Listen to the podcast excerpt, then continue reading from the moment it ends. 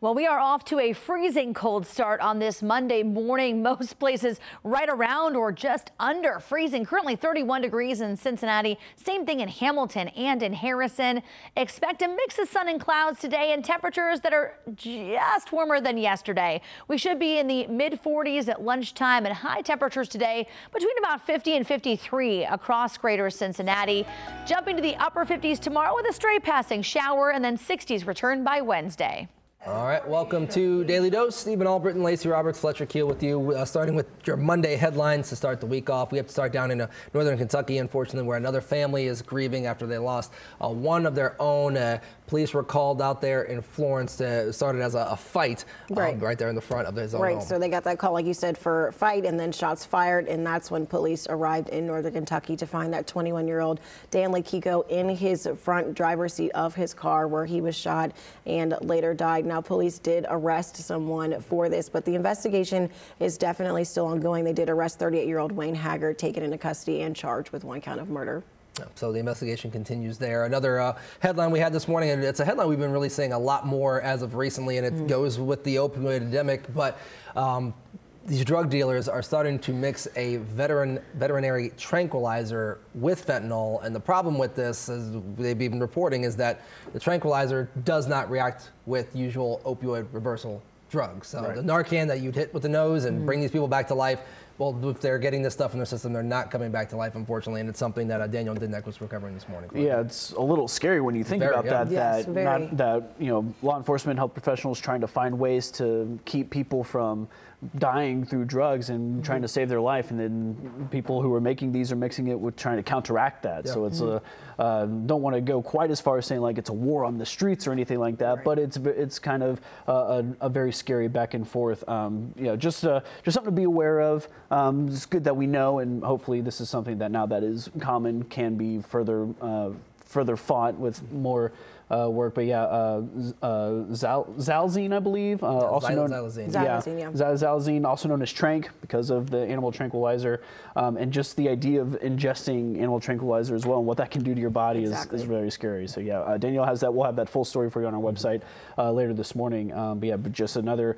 It's always scary to talk about that in our newscast and stuff, but it's something that we do to make you be aware, just so you know that that's out there and you can take every precaution possible. Absolutely. With the opioid epidemic, it started with just your usual opioids, your hydrocodones and things like that, and it's just only progressed over the years with other things being cut into it, or other drugs like heroin, like your cocaine's being cut with fentanyl. So it's another thing added on top of that as well. On turning to some good news and people helping people with Last Mile Food Rescue, Meredith Sutts was on this morning, trying to prevent food from going to waste. They're doing some great things with Last Mile. A great thing, and I think the thing about this that makes it go so great is they hit that milestone of how much food they were able to save in that year. But the good thing about this effort is that it saves the food from being tossed in the dump, and they're taken to these places right away. Right. So they're minimizing all this waste that's been going on in Cincinnati. And like we said in this story, you can be a part of this too, helping these local communities, organizations. There's plenty around the city that they work with to help prevent people from not having food. And another cool thing we were doing through the show is that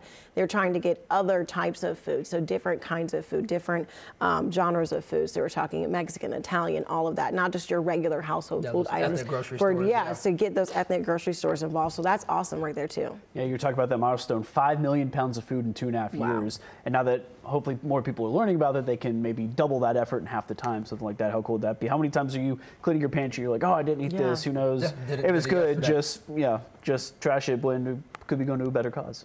So be aware of in your own kitchen of food waste if you can. Make lists so you know what you have, so you can try to eat that, so you're not contributing to just your food waste in your own household.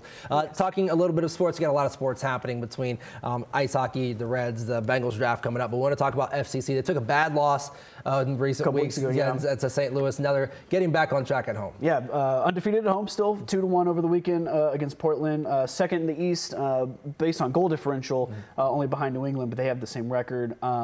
Brandon Vasquez, again, finding the back of the net, gave him a 2-0 lead. And this week, they have their MLS game this weekend, but they also start their run in the MLS Cup against Louisville, former USL rivalry being rekindled in the Lamar Hunt US Open Cup. That will be on Wednesday. So a bit of a rivalry renewed as FCC chases their first MLS trophy. All right, so good things happening down there at TQL. Good things happening within the city. Reds, unfortunately, got swept by the Pirates. Yeah, four-gamer. However, if you're looking for a silver lining, go ahead. If you're looking for a silver lining, only lost 2-0 yesterday, so it's not the pitching, as we've been talking about for a while. It's definitely the offense.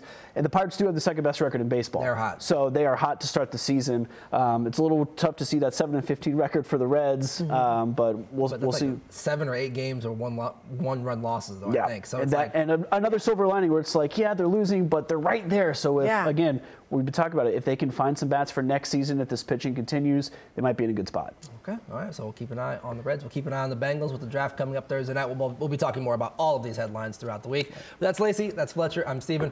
We'll see you tomorrow right here on Daily Dose.